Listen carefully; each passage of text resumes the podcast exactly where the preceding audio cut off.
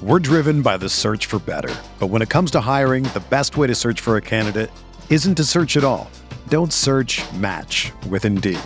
Indeed is your matching and hiring platform with over 350 million global monthly visitors, according to Indeed data, and a matching engine that helps you find quality candidates fast.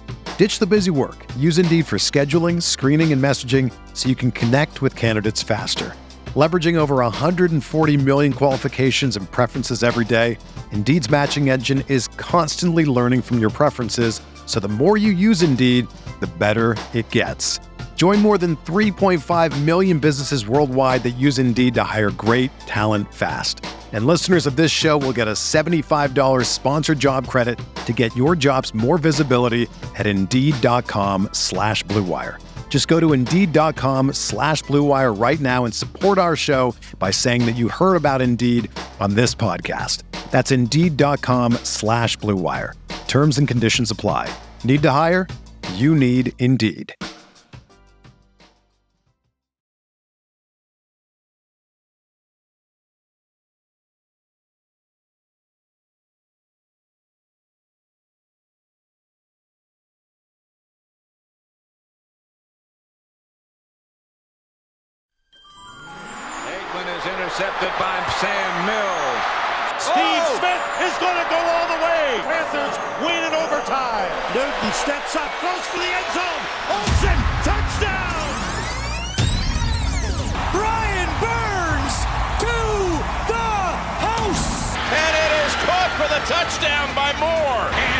Foot race, McCaffrey to the end zone. He pounded on three. One, two, three.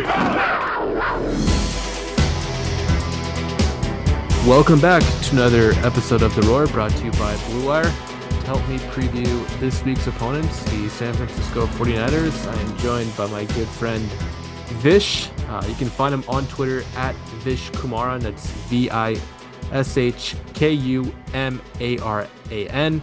Uh, he hosts a Vish Kumaran show on YouTube, and you can find that on his Twitter page. Vish, what's up, man? What's up, Billy? Thank you so much for having me. Uh, it's really um, an honor. We've DM'd back and forth on Twitter quite a bit talking about football, but we've never actually gotten on a podcast and talked football. So I'm excited to be able to do that with you today. Yeah, um, you know, it's funny. A couple last time we played uh, it was in 2019. Um, Right. Carolina came to San Francisco that week, and uh, KP Kyle Posey, our good friend, mutual friend, him and I, I joined his podcast, and uh, and he said if you ever let need anything, let me know. Um, but unfortunately, he had something come up, so I'm glad I was able to.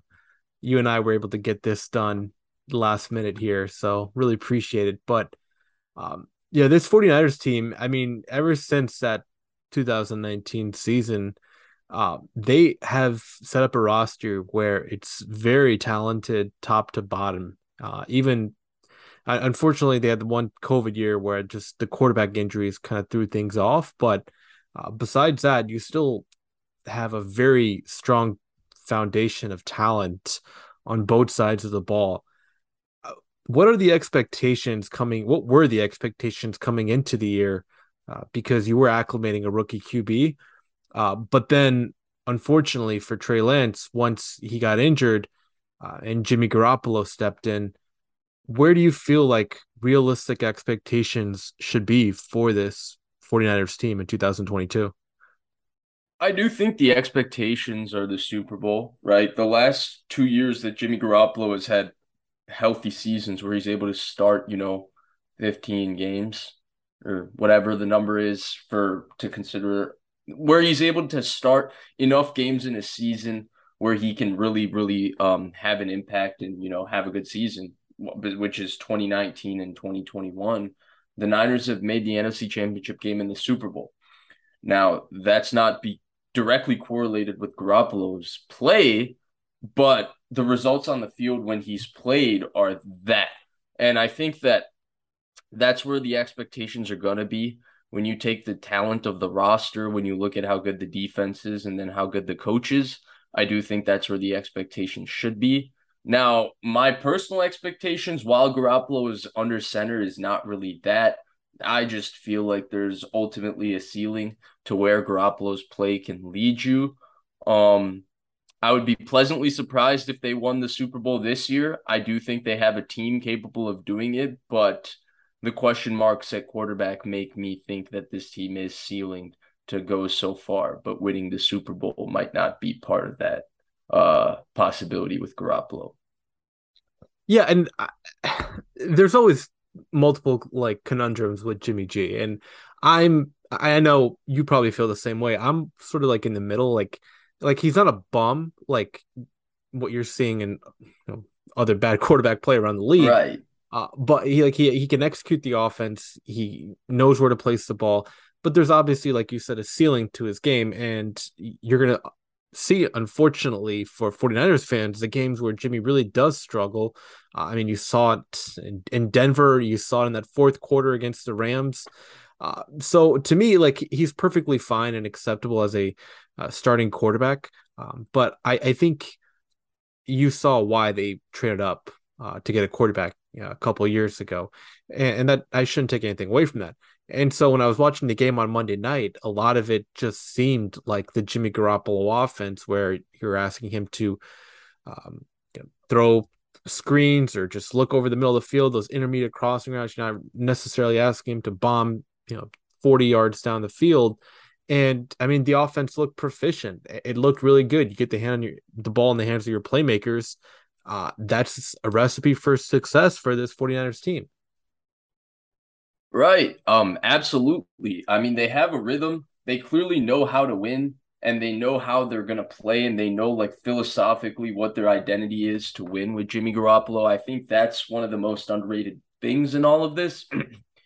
we saw it a little bit. We haven't really been able to see it because unfortunately Trey Lance got hurt. But in the couple starts that he had last year and the couple starts he had this year, which I mean was half a quarter versus Seattle and then in a monsoon versus Chicago. Can't really evaluate him, but I think one thing that you could evaluate is that that team was still learning Trey Lance. Kyle Shanahan was still learning Trey Lance, learning how to call a game to best utilize Trey Lance. It's not that he doesn't have a really really good plan, but it, there's also the going through the game experience with Trey Lance to know what each other is comfortable with all of those things because of Garoppolo's vast starting experience and the fact that he's been on the team do not exist. The team knows how they need to play to win with Garoppolo. They know how they win with Garoppolo, and Shanahan knows how to call a game for Garoppolo. And I think all of those three things came together perfectly on Monday night. They played an opponent they're very comfortable with. They played an opponent they match up very well with. They played an opponent they know how to beat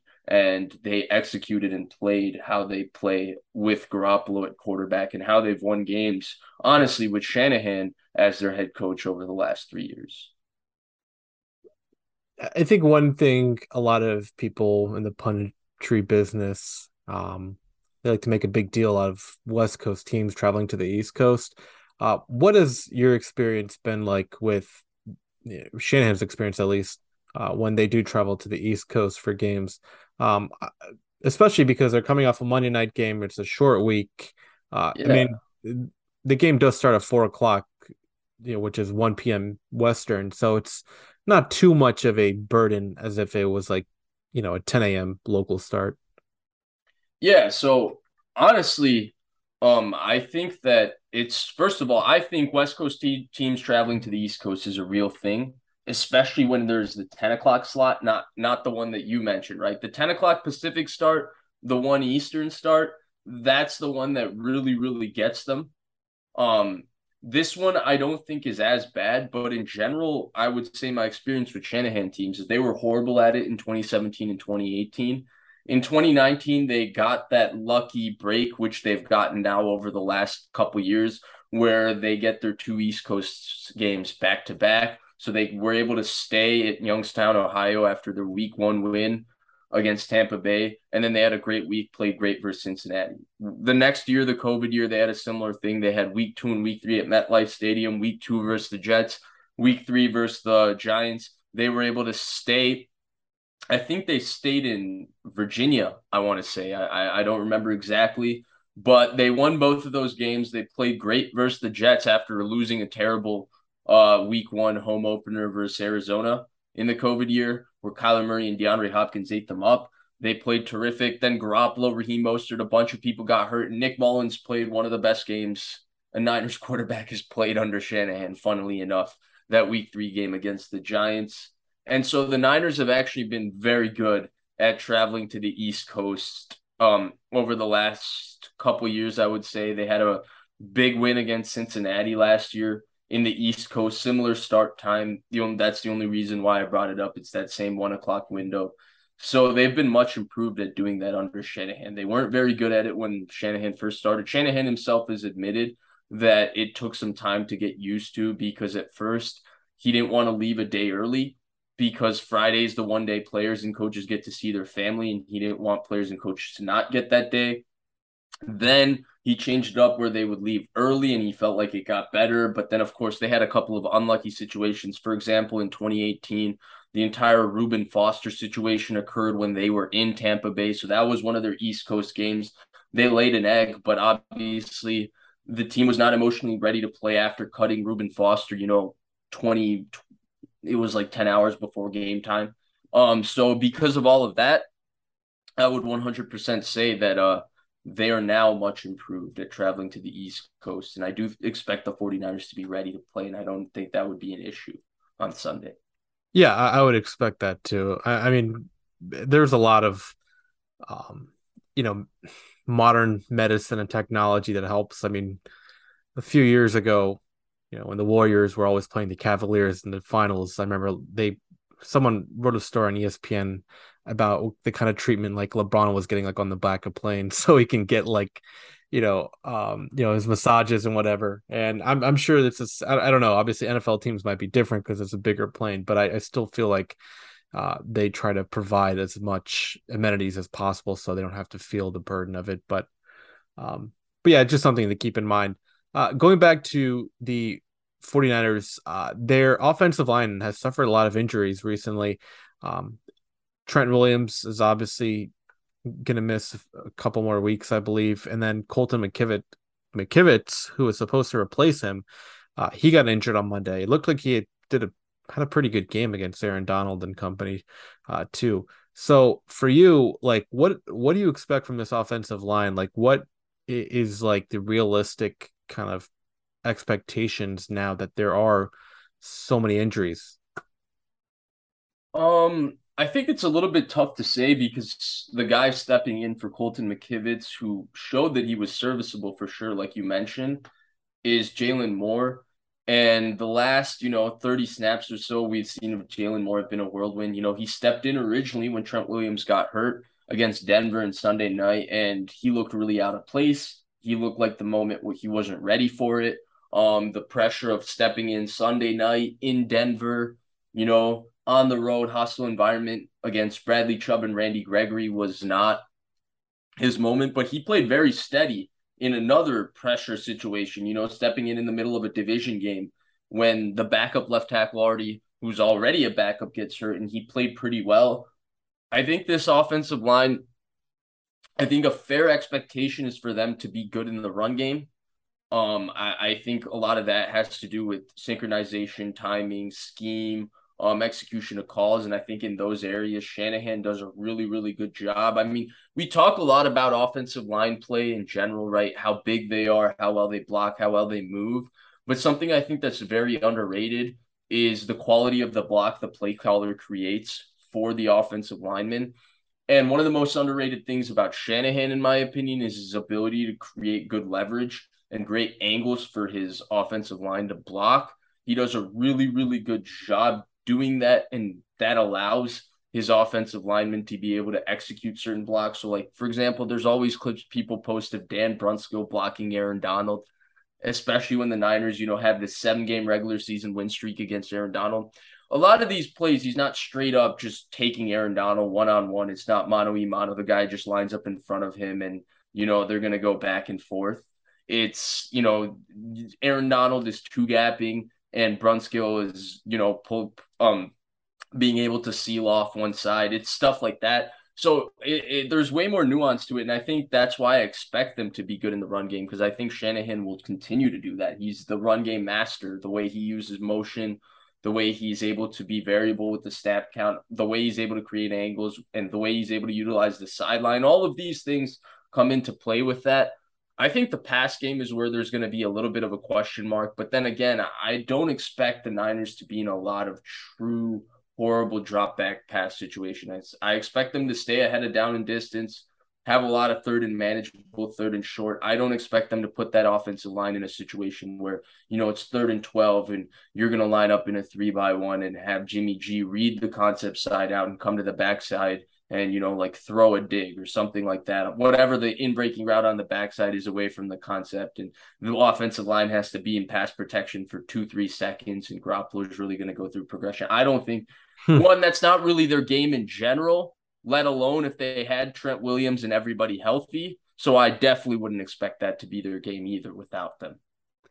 Yeah I'm I'm so glad you brought up the point about creating leverage and angles. And I think that's uh, very pertinent to the Carolina offense because um, unfortunately for them, it's it's very very difficult for them to create easy yardage and for the offensive line, which is improved um, to create those natural angles in the run game. Um, so you're seeing unfortunately McCaffrey have having to uh, elude like multiple defenders as soon as he receives the ball, and he's doing a pretty good job of it. But it's uh it's very hard to come by with easy yards for their offense. So I, I think the schematics uh, of what Shanahan implements, um, you know, it, it certainly doesn't go unnoticed, and it's just a very um, you know efficient offense that he's able to create.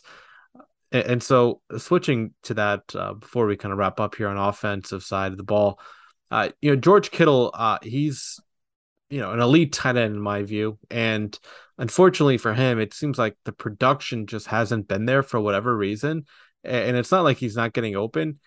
What what are your thoughts on kind of the discrepancy between you know his level of play and some of the production that maybe he's not being targeted or he's not running uh, routes that you know he's a decoy in some uh, instances. What are your thoughts on that? So I think this conversation is a little bit overrated, honestly. I think it's a little bit premature to have this conversation, and I'm going to tell you why. The only quibble I've ever had with Shanahan in regards to targets to George Kittle is that they weren't targeting him inside the end zone. I think I used to have the stat. I charted it a while ago, but I don't have it anymore. Um, but he was targeted a very low number of times between 2017 and 2020 in the end zone. Well, I brought that up this offseason, posted the stat, and I'm not saying I had anything to do with it, but voila, last year George Kittle, you know, had a career year in terms of scoring touchdowns, and he was targeted inside the end zone. He had the most catches inside of the end zone for his touchdowns in his career. And I think he doubled actually his targets inside the end zone as well. I say all of this to bring up the fact that Kittle produced in 2019, he produced in 2020. He also produced last year. He had nearly a thousand yards without playing every game of the season. He had a very, very good season, and it kind of tailed off at the end of the season. And then the playoffs were really quiet for Kittle. But I think there were two plays in the playoffs that are just kind of indicative of the lack of sync that there's been there with Kittle, right? The first play was first play against the game of the game against Green Bay. Niners get quarters coverage. Shanahan has a great call. He's got Kittle running up the seam. Garoppolo puts it on him. Kittle drops it, right? If he catches that ball, that's an 80 yard touchdown. Now, the production, when we go back, last five games George Kittle has played is different. Then I go back. The very next game after that, NFC Championship game versus the Rams. Same thing, quarters coverage, Kittle up the seam. Very, very early in the game. It would have been, I think, the first third down of the game. That was the call. Same look, same everything, same play. This time, Garoppolo doesn't hit Kittle. It's a horrible throw. Again, Another play that would have been an 80 yard touchdown. You're scheming it up, you get George Kittle wide open. It's a great play. And so when you miss out on those, and then you play in two games that are very, very defensive driven, your coach is really, really trying to just control the game down for down. Um, then you talk about the fact that Kittle is no longer the number one option in this offense. It's Deebo Samuel. I think the last three years, Shanahan has made a clear and concerted effort when Deebo Samuel plays that Deebo Samuel should see the ball 10 to 12 times. And they they built this offense around getting him the ball. You add that all together with the emergence of Aiyuk and then the offensive line issues. Kittle has been hurt. Garoppolo wasn't at camp. They were installing an offense similar to what they had with Garoppolo for Lance, but they were installing everything with the read principle, right? Putting the quarterback in the pistol and having a decision for the quarterback with that zone read look in every single play where the quarterback gets to pick whether you know you run an RPO, you throw it to the bubble, you run a conventional outside zone from that, you run inside zone from there, you run a true zone read, you run counter bash, play got hurt. You can run all these kinds of plays, but the Niners were building their offense where they run all these concepts out of the read principle with that read principle similar to how Washington installed that philosophy all those years ago in 2012 so I think you consider all of those variables. Yes, he's had a slow start to the season. Yes, he doesn't get targeted as much as some of the number other marquee tight ends, but this is not a pass first offense. He is the number two option in this offense. And then the start of the season, he's been hurt. He's just come back from injury. The Niners have had other injuries. They've had a quarterback change. They've also had to pivot on the fly. I think it's way too early to be concerned about Kittle's production. I think that I would expect him to start having some bigger weeks slowly as we go on. In fact, I wouldn't be surprised if Carolina's a week with Jeremy Chinn out if he plays very, very well. Yeah, it, it's going to be. I mean, David Njoku had a pretty decent game week one, uh, but besides that, they've kind of had uh, good production uh, against tight ends. I mean, Ertz did catch a touchdown, but for the most part, he really wasn't uh, the issue. Uh, Hollywood Brown was the guy who really kind of uh, gave Carolina trouble, and a lot of that was due to matchup. For some reason, they weren't putting their best corner on him, and he got some pretty good opportunities. And yeah, as we wrap this up here, and one thing I really, I mean, this is kind of a microcosm of some Twitter discussions. I saw a picture posted the other day of um, a blitz package that Carolina likes to bring, which is they bring Jaycee Horn on a blitz and drop Brian Burns into like right in the middle area, which is like a zone blitz. It's pretty mm-hmm. common around the NFL. And against Kyler Murray, it worked. It works because Murray is short and you can't read over the middle of the field. Too. And, and that's what I'm trying to say. And I know a lot of people make a uh, they have all these compilations of Garoppolo throwing interceptions against one robber, and he loves the middle, the intermediate middle part of the field. And so I expect Carolina to do the same thing where they're not going to necessarily like, you know, have Burns rushing every snap. Um, you're going to see some disguises where they try to get their uh, edge rusher right to clog the middle of the field to make him throw outside the numbers. So, uh, in, your estimation, like, have you seen any type of difference in Garoppolo being able to dissect like the one robber, or inversely, how has he done throwing outside the numbers? No, and I mean for some of the plays that they run, one robber is just a really, really good coverage because the safety rotation is late and the clear out route is a post usually.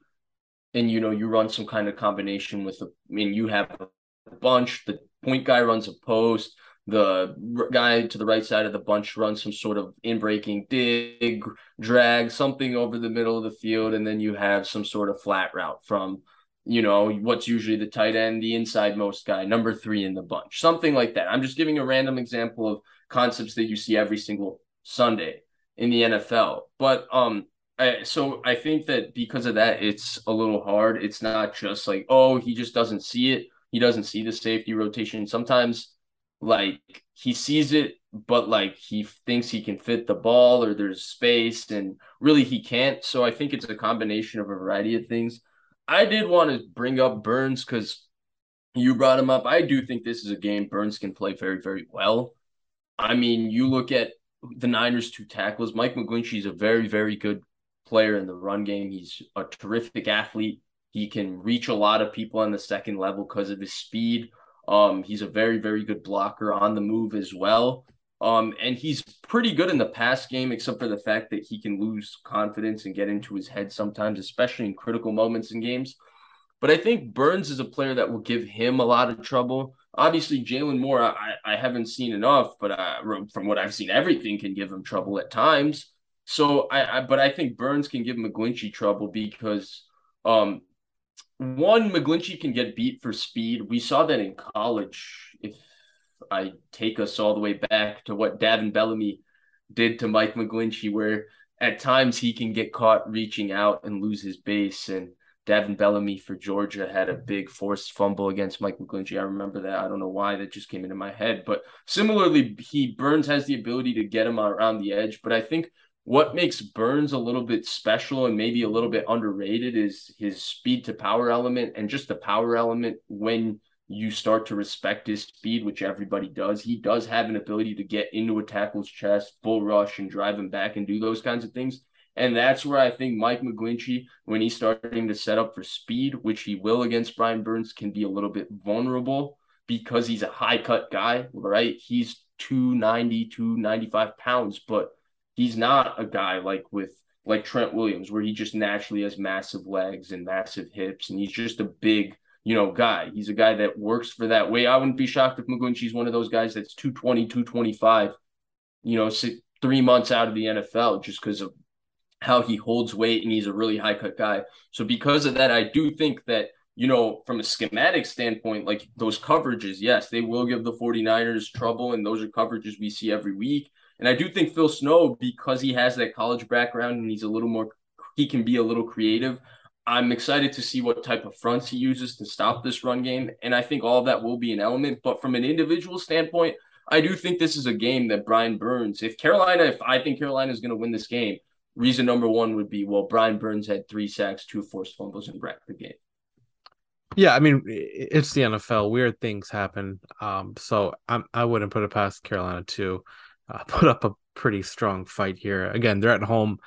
San Francisco's traveling. We'll see how much uh, of that plays into it. I mean, 49ers lost the Bears week one, so it's right, right, exactly, exactly. they were seven point favorites. So, um, but anyway, let, us shift to the defense because this has been the story of like the Kyle Shanahan kind of era here. It's been how strong uh, their defense has been, and started with Robert Saleh for a couple years, and then when he got the head coaching job, DeMeco Ryans, uh, he stepped in, and they haven't really lost a beat. And so this year, though, it seems like the I mean, we always knew, like a lot of people on the outside knew that this team had great players on the defensive side with um, Armstead and Fred Warner and Bosa, and went out and signed Charvarius Ward, who's been very good. Uh, Moseley's always been solid. Uh, same thing with Jimmy Ward. So personnel wise, they've always had some really talented players. But uh, to me, the schematic innovation has taken this unit to another level. Can you speak on kind of where like the coaching and schematic uh, areas that have really innovated this defense? Yeah, yeah. So I, I 100% agree with you, right? And in its roots, right, in its simplest form, this defense comes from the Seattle defense, right? Robert Saleh, when he first started in 2017, they played that Seattle eight man front with the Sam linebacker over the tight end. That used to be Bruce Irvin. They played with, you know, the speed rush end that used to be Cliff Avril. And then they played with you know, you know, which is basically kind of like it's a nose tackle, which they used to they had a couple of different guys play it, and then they had the three technique, which and the big end, which Michael Bennett was the big end, and then Red Bryant was the three technique for a little bit, and they had a couple of different guys that played there, and then of course they had you know the they had that entire setup, and they played that Seattle three deep zone, and the Niners defense is still rooted there, and they will still play Seattle three but then the evolution of this defense started right in 2019. They changed the front. They went to a wide nine, and so they stick the rush end way out there, and that's usually Nick Bosa. He's usually the nine technique. So they're looking to get up the field. So now they go to a more conventional four-three front, where you know you have a conventional Sam linebacker. So you play with three off the ball linebackers. And so the front changed a little bit, but the gap responsibilities and all of that is pretty similar still in the front. It's still very much a 4 3 the coverage is what's interesting, right? They became a big quarters team in 2019 and 2020. They still play a lot of quarters. They still play at Seattle 3, but what's really interesting is they're able to now disguise a lot and they'll play a lot of you know, two safety cut two they'll show a lot of two safety shells pre-snap and they'll rotate out of it. The addition of Mooney Ward has allowed them to play more man coverage, which is something that they haven't been able to do as much on big downs in the past, which I think is a huge addition.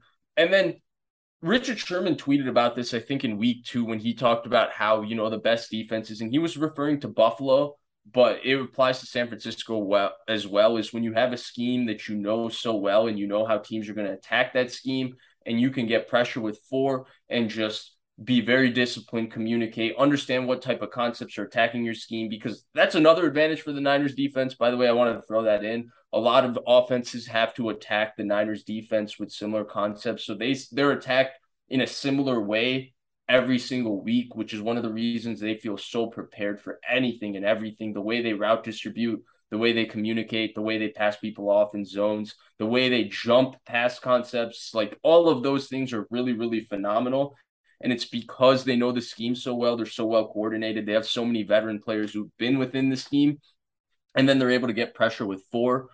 But then being able to do that, and then I talked about it, right? The transitioning, they play quarters, they play three deep, they'll play man, they'll do all these different things, has also allowed DeMeco Ryans to unlock maybe the nastiest sim pressure fire zone package in the NFL, right? Every third down, they'll put they'll go with a little double mug look. Sometimes they'll bring the double mug and they'll go zero coverage. A lot of times they'll drop out of it. They'll mess with your protection plans. They'll, you know, bring two, they'll blitz the nickel, they'll blitz Jimmy Ward and then bring out two from the other side. He does some nasty things and he really makes quarterbacks hesitate. And then, of course, having two guys in Fred Warner and Jimmy Ward that are able to match up in man coverage with receivers, backs, tight ends really makes a difference because they're able to disguise man versus zone with those two players very, very well. And Ward hasn't even played. He might play this week. We don't know. But yeah, so from a schematic standpoint, it really starts off so simple with the Niners defense, but that simplicity and being able to rush four and get pressure with four and drop seven and be so disciplined playing zone coverage allows them to have so much variety. I'm glad you brought that up. And uh, the other thing I want to touch on is the uh, the addition of Charvarius Ward. Do you feel like that's allowed DeMeco to diversify his coverages? Yeah, it, it it has, it has, right? Because I mean, if you see what the defense when they figured it out at the end of last year, they were able to get healthy. Obviously, it didn't it helped to have, you know, two starting caliber corners and not be starting Josh Norman and Dre Kirkpatrick and whatever was available on the street at the time. But Emmanuel Moseley is very much an off-ball corner. He likes playing off the ball, and he'll he's very good in quarters. He's pretty good in man. He's a very good zone player, but he he he doesn't. He's not an in phase player. He'll play out of phase, and that's why he likes playing off coverage. But he can also play in phase really well as well. Don't get me wrong. Ward has changed things because Ward's game is press coverage and playing fully in phase. It's tight press coverage. That's what he did in Kansas City. And I think having a player who can press and who can challenge the best receivers in the NFL at the line of scrimmage has allowed DeMeco Ryans to be a little more creative. They're able to go to man coverage in more high leverage situations because they cover, you know, really well across the board between Moseley Ward, Warner, of course, then the safeties as well. So it's definitely helped and it's allowed them also to at times you know play like quarters and then play but play like a lock where you just put ward in press man on one side and then you play like an umbrella quarters away from ward. It, it's not very common. This is what you know this brandon staley did this in 2020 against dk metcalf when jalen ramsey used to just own dk metcalf. They would just play quarters away and then they would just lock up DK Met, Metcalf and Jalen Ramsey on the single side. Usually, DK Metcalf was lined up as the X, and he would, you know, line up as the single receiver in three by one formation. So I random tangent, but the point is that they were able to do things like that at times now with Mooney Ward because he can press and challenge the best receivers in the NFL. And it's going to be interesting to see what he does this week because last week it, you know, the Rams were very shorthanded uh, at the at the skill position, and uh, they could just double Cooper Kupp or just throw attention his way, not necessarily double, but um, you're asking the other guys in that offense to make a play, and uh, they right. weren't able. And to. you know they can't protect either. The ball has to come out right away. Yeah, and, and so Carolina, for you know, as much as their offensive line has improved, uh, I do think it's better than the Rams. But Ekwonu is still a rookie. Uh, Moton is still, you know, pretty solid tackle, but the other guys, uh, there's some questions at center. Uh, so, to, so to me, I, I, think Carolina's offensive line will put up better resistance than what the Rams showed. Um, but how do you expect them to, you know, kind of uh, attack you know, some of the receiver matchups in this game? Because it, it seems like uh, DJ Moore, you know, he, he has been struggling to get the ball, but he does do a pretty good job of getting open, uh, especially in that short and intermediate area. And I mean, if you give him the ball, like uh, with room to go, he he can really just make things happen after the catch. Yeah, so I I think Carolina's weapons are very good. Uh, I'm a big DJ Moore fan. I think in another uniform, maybe not actually in another uniform because I think Carolina can do a lot of good things with him. I think their offense has a lot of good pieces and talent. I just think they need a different guy running their offense. I was watching some of it today actually to get prepared for the podcast.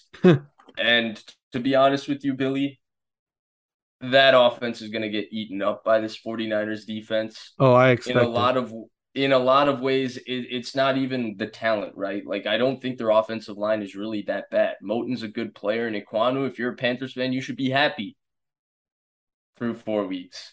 Um, Baker Mayfield has obviously had his struggles, but I mean, from what I saw, and I'm not going to say that I'm an expert on the Panthers or that I watched a lot. I don't know if you can put this all really on Baker Mayfield. He definitely has to take his blame. He's had his fair share of issues. But like McCaffrey, like is a good player. Obviously, DJ Moore's a terrific player.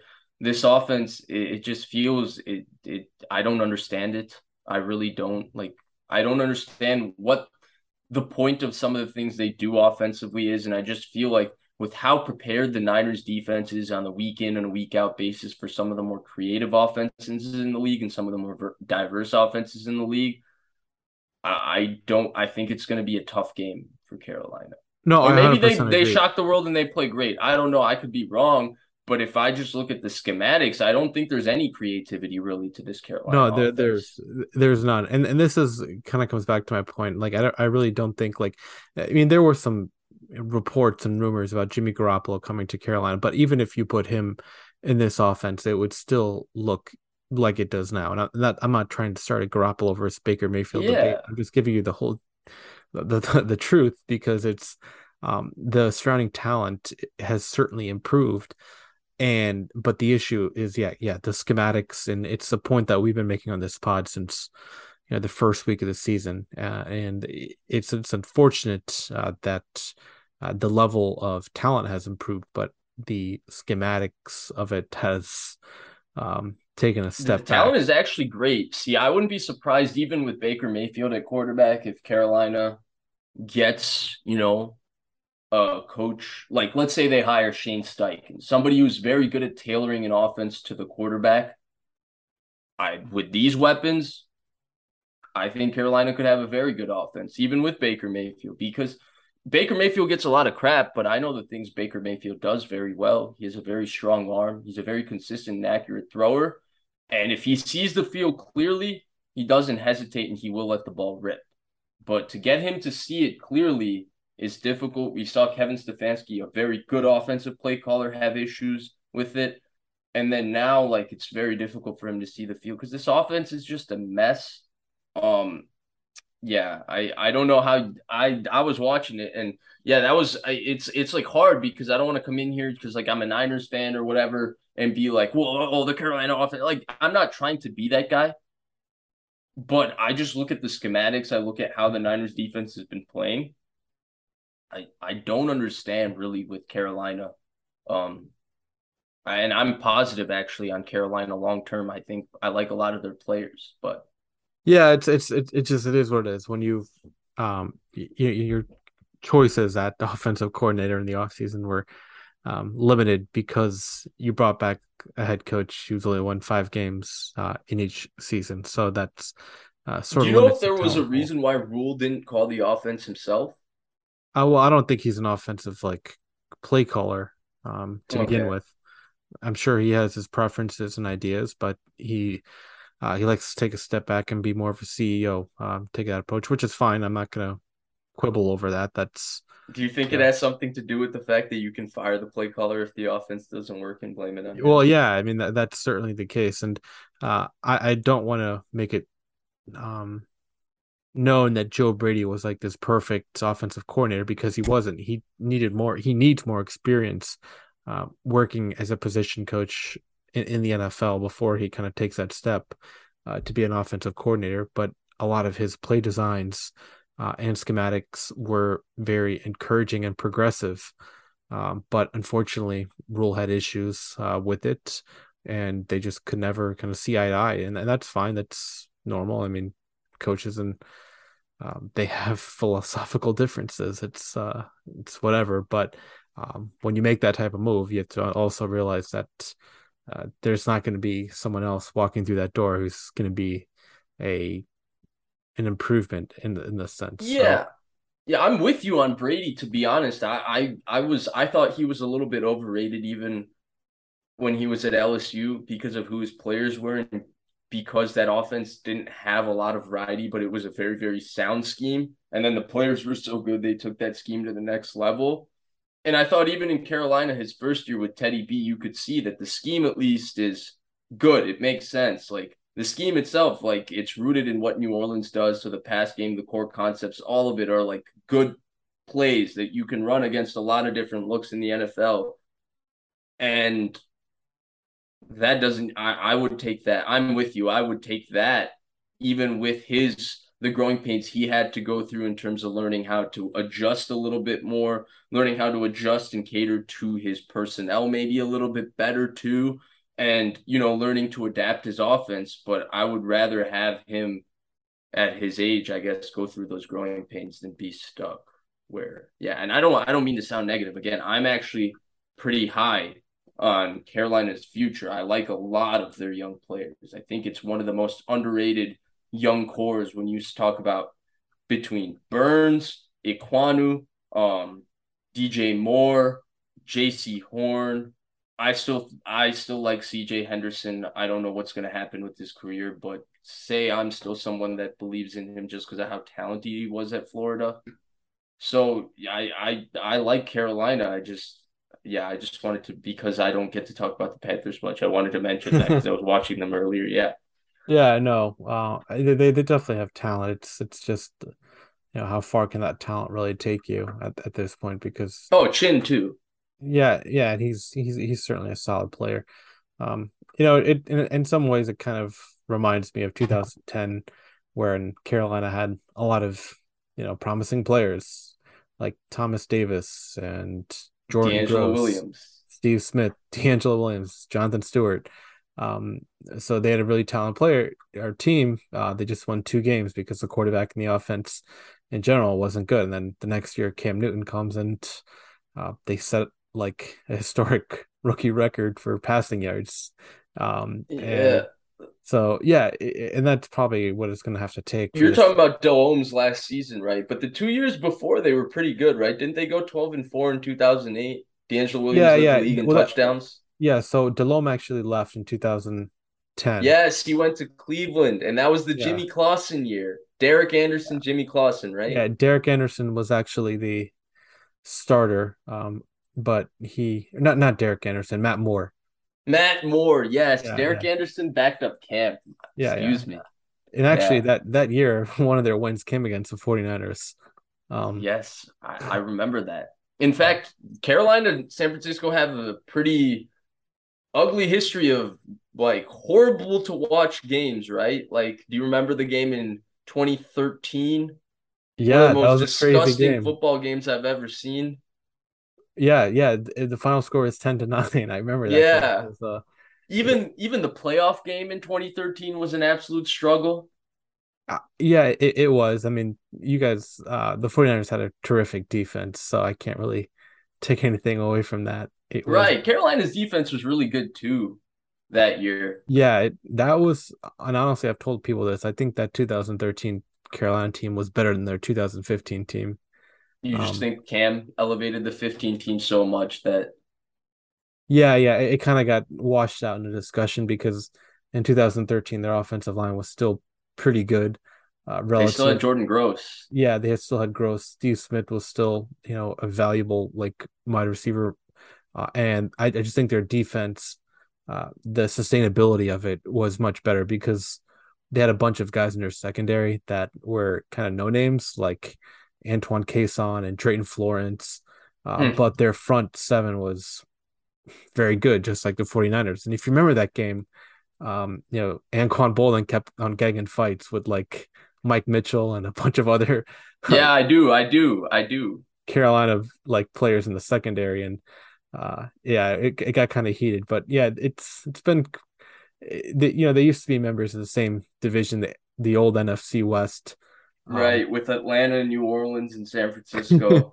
Yeah. yeah. and I think the Rams were also in it. So Right. yeah, but yeah, there's always you know history behind it, but. Uh, yeah, Let me kind of- ask you this real quick question before we go, because I've always wanted to ask somebody who does anything with the Panthers this. How good would have Cam Newton been if instead of surrounding him with Kelvin Benjamin, Funchess, Jerricho Cotchery, Philly Brown, he had the, you know, between 04 and 06 Steve Smith, Moose, and Muhammad duo as his receiving duo? Yeah, uh, I mean, certainly better, but I think a lot of people forget that he had a really good tight end in Greg Olsen, Yes, he did. He and did. I I think he was probably um, a much better receiving threat for him because Cam really liked to target the seams, the intermediate part of the field, because defenses were, um, you know, they tried to get play eight in a box, cover three. This is when the Seattle Right, defense right. This was was very when Seattle's popular scheme was everything. and because of the rushing threat that Newton provided, um, they really like to kind of uh, play middle fields closed. Um, so it kind of gave him a lot of opportunities to target Greg Olsen, and he came became like his most valuable. Uh, You're Yeah, absolutely right. For all the crap Cam got about his throwing, he used to throw in breaking routes over the middle of the field late really, really well. He he had unbelievable ball placement. He'd be able to get the ball low and away a lot of times and stuff. And then he threw the ball over the seam with timing exceptionally well with great velocity. yeah, and you know, unfortunately for him, you know, the injuries kind of really, uh, really kind of took away a lot of the momentum that he was getting from you know the talent being elevated around the team. Uh, so I mean, it is what it is. It's it was certainly you know those um, like 2011 to 2017, those six or seven years were uh, probably the best stretch of Carolina Panthers football um, ever, probably. So uh, still a young franchise. It's not a classic like 49ers.